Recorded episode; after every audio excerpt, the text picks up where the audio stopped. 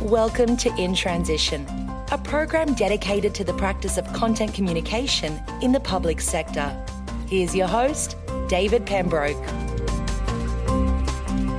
Hello, ladies and gentlemen, and welcome once again to In Transition, the podcast that examines the practice of content communication in government and the public sector. My name's David Pembroke, and thank you for once again joining me this week. Today, we'll venture into the area of social science and just exactly how we can use that to create better engagement with citizens and stakeholders around the particular projects that we are involved in. And uh, a very talented uh, social scientist will join us in just a moment. But as we do each week, we start with the definition of content communication as it relates to government and the public sector. So, content communication is a strategic, measurable, and accountable business process that relies on the creation, curation, and distribution of useful, relevant, and consistent content. The purpose is to engage and inform a specific audience in order to achieve a desired citizen and or stakeholder action. So to today's guest, Amelia Loye is a social scientist who specialises in consultation and engagement for government. Over the past 12 years, she's designed and managed online and offline engagement for government across Australia, Canada, and New Zealand. In particular, her two most recent accomplishments are helping Australia's Department of Prime Minister and Cabinet and New Zealand's State Services Commission to engage stakeholders in the development of their national action plans for open government and preparing the New Zealand government's online engagement guidance. Her company, Engage2, provides strategic support for organisations who are wanting to improve the way they engage with stakeholders and how they consider social issues. Engage2 designs enterprise wide digital architecture for engagement, input management, and the analysis of social data. They also help clients to procure and set up tools for online engagement, relationships, and the analysis of big data and data collected from citizens. Amelia Loye, thanks very much for joining us in Transition. Thank you, David. What a great introduction. Thank you. No problem at all. Now, listen, we caught up um, towards the end of last year at the Global Open Government Summit in in France, in, in Paris, and it was a, an action packed sort of, you know, three or four days. What did you take out of that particular conference as it relates to this um, aspiration of government becoming more transparent, uh, more accountable, more authentic, and, and opening up governments for, you know, participatory democracy? Mm.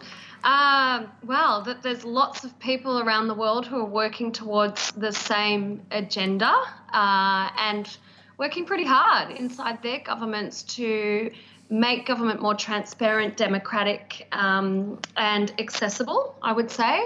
Um, and that there's a lot of resources available as a result of that. People, people who are working towards it, but also resources that they've developed, um, similar to the New Zealand guidance that you mentioned previously um, that kind of material is being shared across government around the world and is actually creating kind of a snowball effect of open government.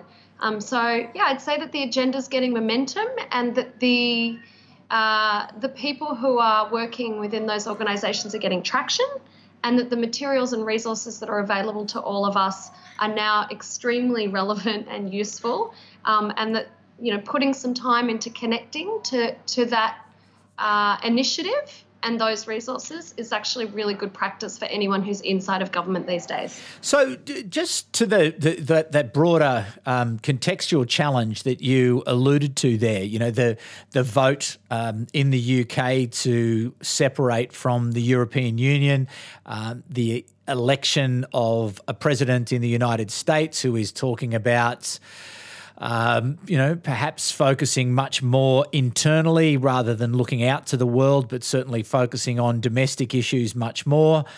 How do you see that that context is going to change or impact on this movement to more greater openness, greater transparency, greater collaboration, cooperation, and openness?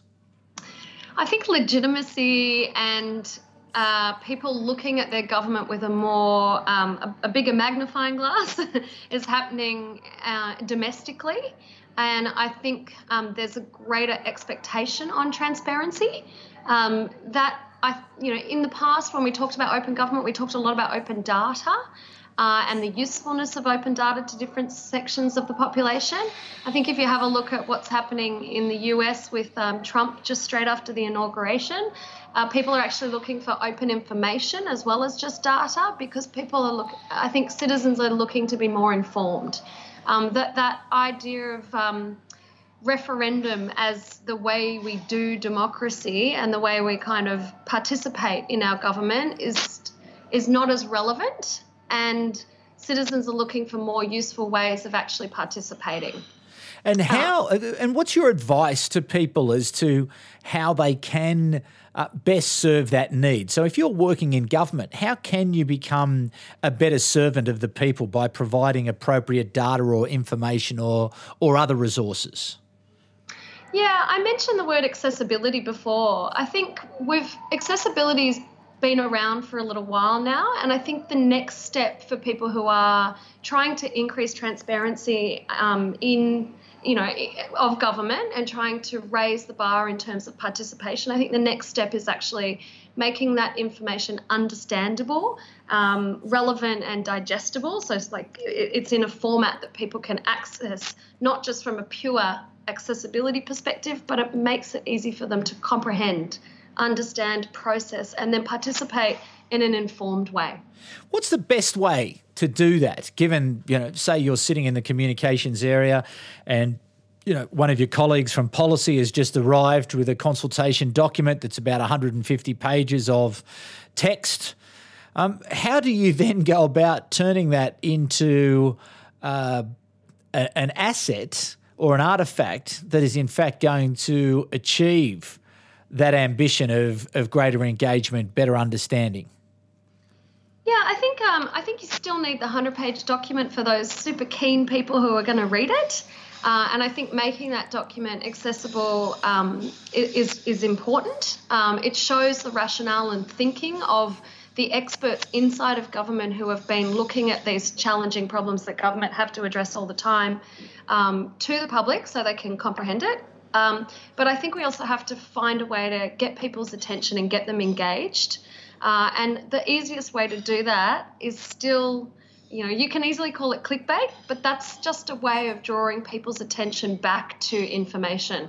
So um, I like to say you're driving traffic or you're um, fishing where the fish are, but you're bringing them back to the aquarium. So you give them something to bite, something that gets their interest, and then you give them a little bit more information that makes it, it's presented in a way that's understandable. So the language is simple, it's presented in an entertaining way, uh, not just a reader accessible way. Um, and also there's an opportunity to reflect on what you're reading and or, or, watching if it's a if it's a video form of content. So i think it's about getting creative with the presentation of the content and it's also engaging people within the body of the content as well. So and reach reaching people where they are i think is really really important. And some of that's digital and some of that's offline. Okay so take me through that. What do you mean by reaching people where they are? Yeah i think I think people are already talking about current affairs and politics and, and complex social problems that are facing, you know, problems facing our community. So I think it's up to us to figure out where people are talking about those things um, and to actually, you know, understand the language that they're using when they talk about those issues, how information might be distributed among networks within our community, and to tap into those networks in an effective way.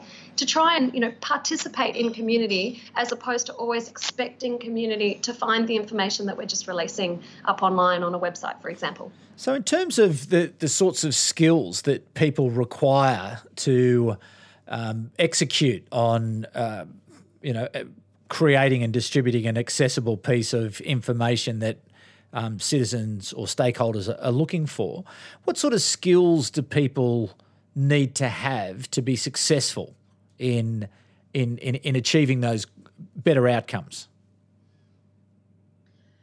I think it starts with actually listening and um, as I said before, sort of understanding where people are having this conversation. So there's a bit of a data analytics uh, skill required for that at the moment. I think um, some of that's looking at big data, some of that's looking at social data, understanding social networks, but also understanding social networks offline as well. So, how are people engaging with each other in community? So, understanding the way communities develop and, and organize themselves is really critical. Second to that is how we're shaping up and presenting content through the channels that we know those people are using to communicate about these kinds of things. Um, so that's looking at channels, evaluating channels, but it's also curating content in a creative way to reach those audiences. So some of that's a new form of advertising. Um, some of it's about you know creative presentation of information. Um, it could be video production. Um, and it could be just creative direction in general with like infographics and presenting data and information in ways that are easily palatable for people.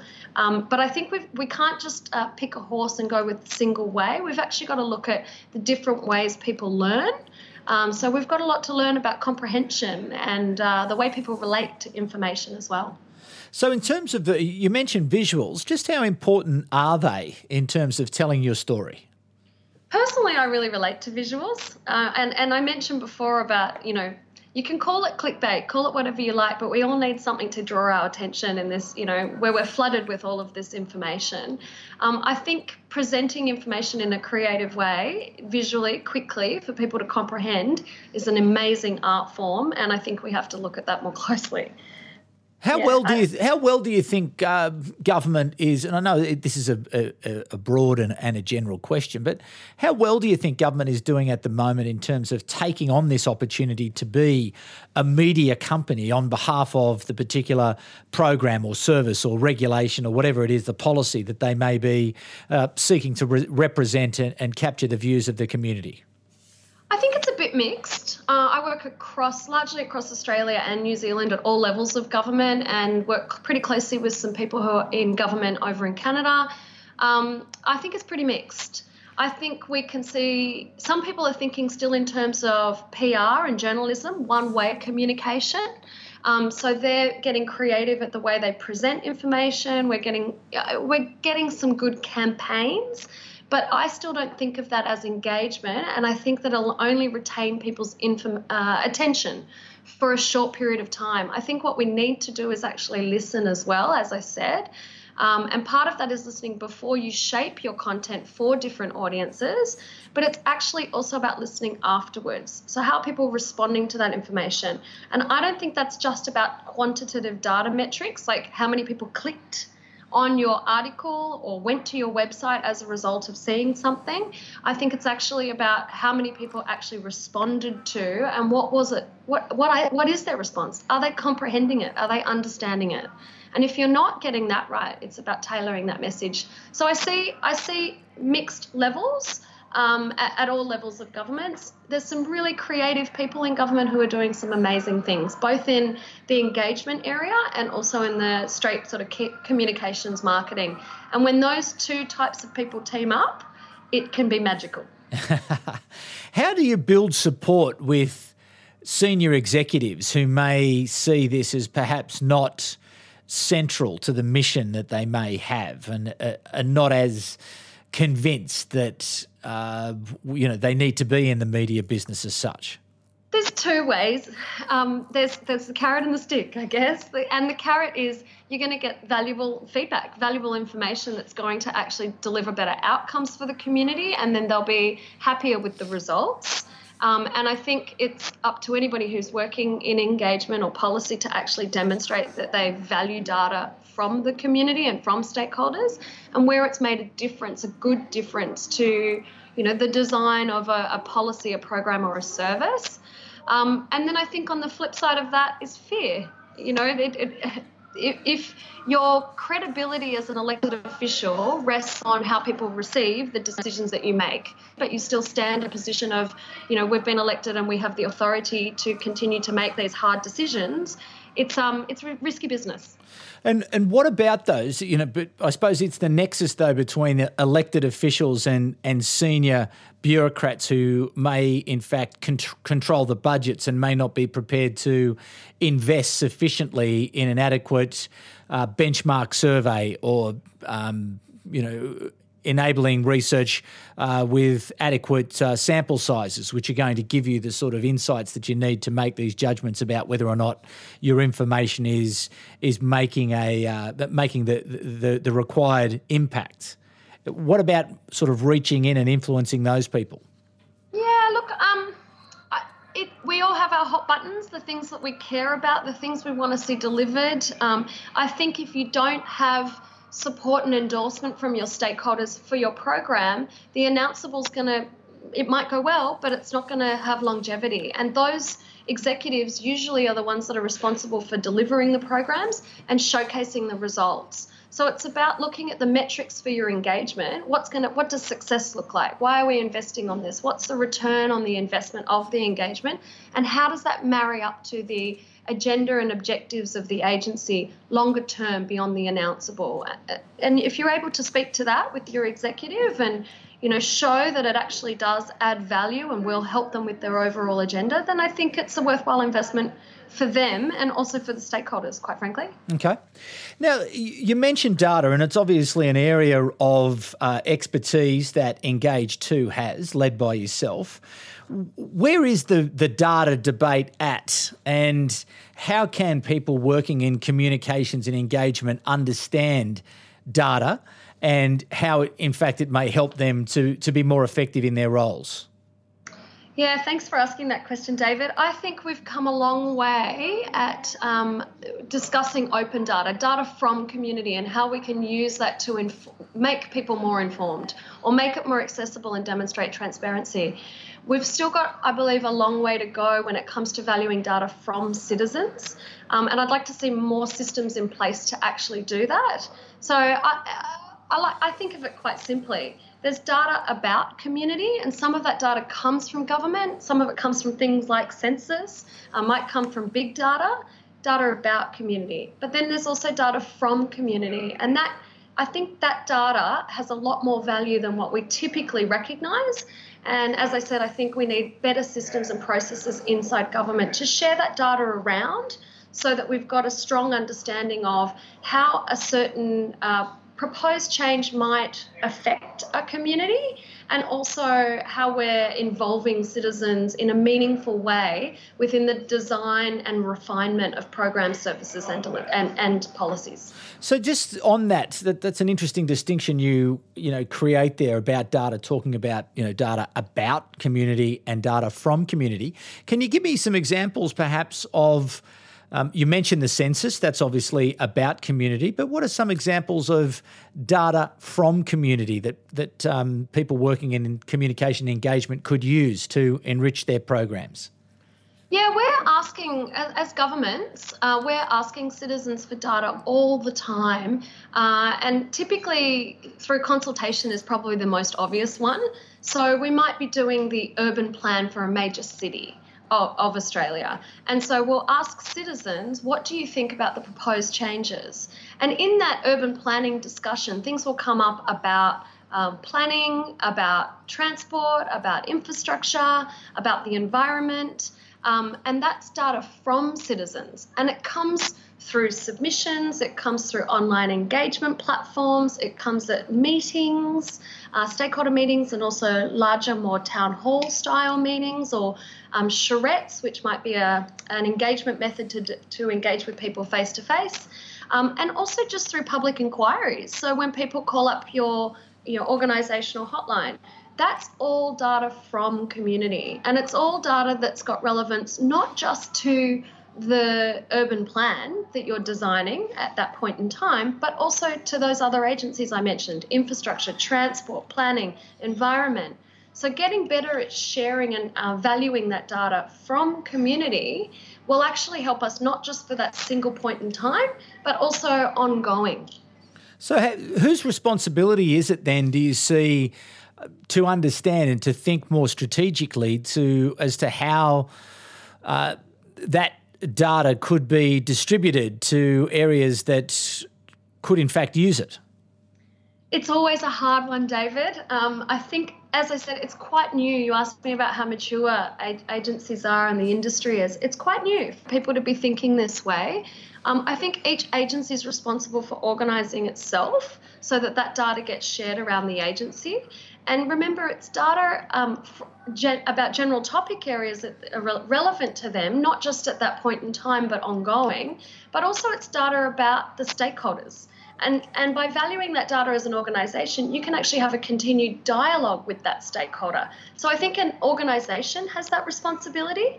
But as I said, it's also relevant usually to other agencies. So typically, you need a central agency within each government level to have a look at that, have a look at how that data is shared across government.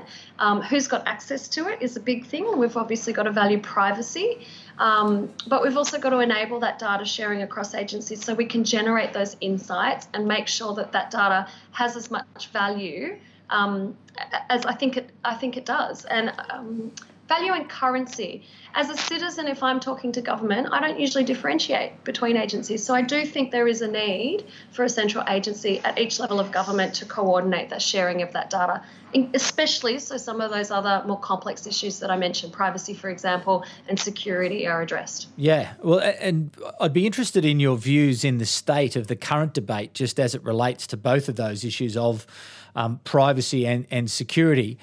Uh, here in Australia, and I know it's a debate globally about government knowing that if they can get better access to data from community, uh, you know, perhaps with the same permissions that people provide to local shopping centres in return for coupons or other things, that government can design better services, better programs, better outputs for the community. But it's building that trust um, between government and citizens so as that there is that enablement um, between uh, both government, citizens, and stakeholders in order for that transfer of um, data to take place. What's your view on what needs to happen so as that government can get that permission? How do they build trust and, and respect? Yeah, look, I think I, really liked your question and where you went with it. Um, I think you started to get to a point where you started talking about the legitimacy of government as well as the improvement of programs and services. I think um, we need to demonstrate that these processes are, are increasing the representativeness of government. They're not about replacing the role of an elected official, it's actually about um, increasing representation throughout these processes. And I think typically it's easy to look at these processes as only the vocal will participate, but the only way we can build trust and increase um, the value of participation in these processes is to demonstrate that we're A, valuing the information, and B, that we look at it as a way of increasing representation of government. So we need to, uh, in answer to your question, we need to help create an agenda around representative government. We need to change the conversation a little bit from consultation to participation in a representative government. And I also think we need to build trust um, by showing that we're listening on an iterative basis. So, reflecting back to the community what we are hearing and demonstrating that we do have those systems and processes in place. So, it is worth their time coming to the meeting or providing the submission. And then, secondly, I think that will give us uh, a little bit more credibility in terms of the way we're managing those processes and systems. We have to demonstrate that there is a, some rigor around the way that we do that, that we're adhering to things like privacy requirements and that security has been taken into account. Do people want to hear from government? This is a funny one because I think some people do and some people don't. um, I think people want to know what's going on. Um, I think it takes a little bit of time to get their attention, uh, to get people who are, and there's a lot of people who are cynical out there, and, and it's kind of, you know, in some cases it's fair enough. Um, so I do think it's a matter of building trust, and I think before where we started this conversation about you know, understanding how information is distributed in a community where people are talking about current affairs and social issues is really important here. It's about, I think we have to build the trust of people who do want to hear what's going on in government because they're the people who are going to bring it up at the dinner party. And they might not be the most popular person at the dinner party, but eventually they'll find somebody who wants to listen to them. So, yeah, I, I, think I think there are people who do want to hear. I think there are a lot of people who are frustrated. I think it's still a responsibility of government to be an authoritative voice, as in provide accurate, timely information to people so that they can participate. And I think people do expect that.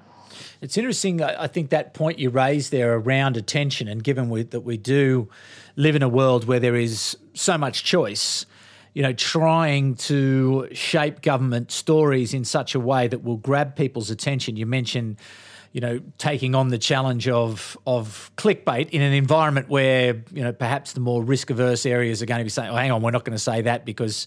You know that's not true, or you know there's a another meaning behind that that we don't want to, um, uh, you know, put our name behind as such. So, this notion of attention is really um, fascinating, and I, and I, do take your point also about you know fishing where the fish are and drawing them back to the aquarium so that you can make sure that they are you know swimming around in your information and hopefully presenting it to them in a way that they can um, take on board and then distribute out into into their particular communities. But I suppose my, my question around at that uh, challenge of attention is how do you do it consistently and in such a way that can have an impact? You might be able to do it once, you might be able to do it twice, but how do you gain that attention on a consistent basis that is required in order for people to gain understanding of what it is that you want to do?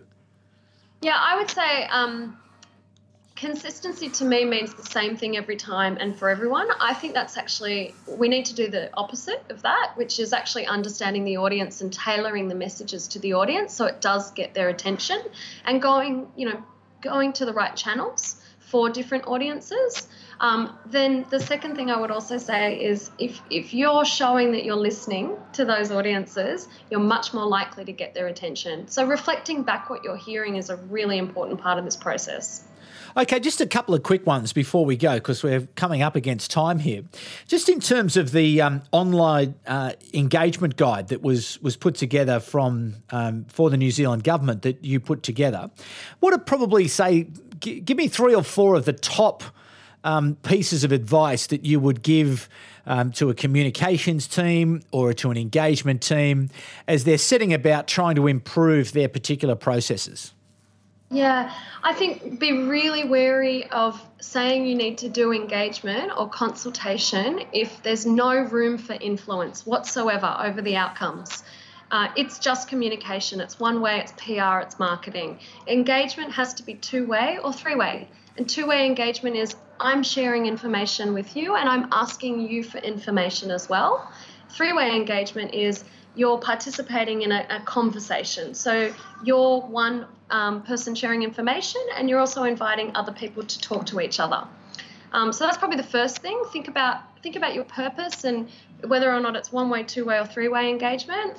Um, secondly, I'd say consider how you're going to manage the information that you're collecting.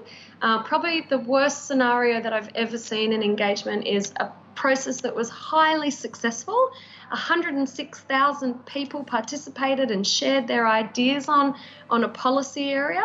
Um, but there was no way of analysing that data for the organisation fast enough to reflect back what they were hearing or to show to the community that they valued what was coming in and, and, consider it in the way that they did the next stage of the process.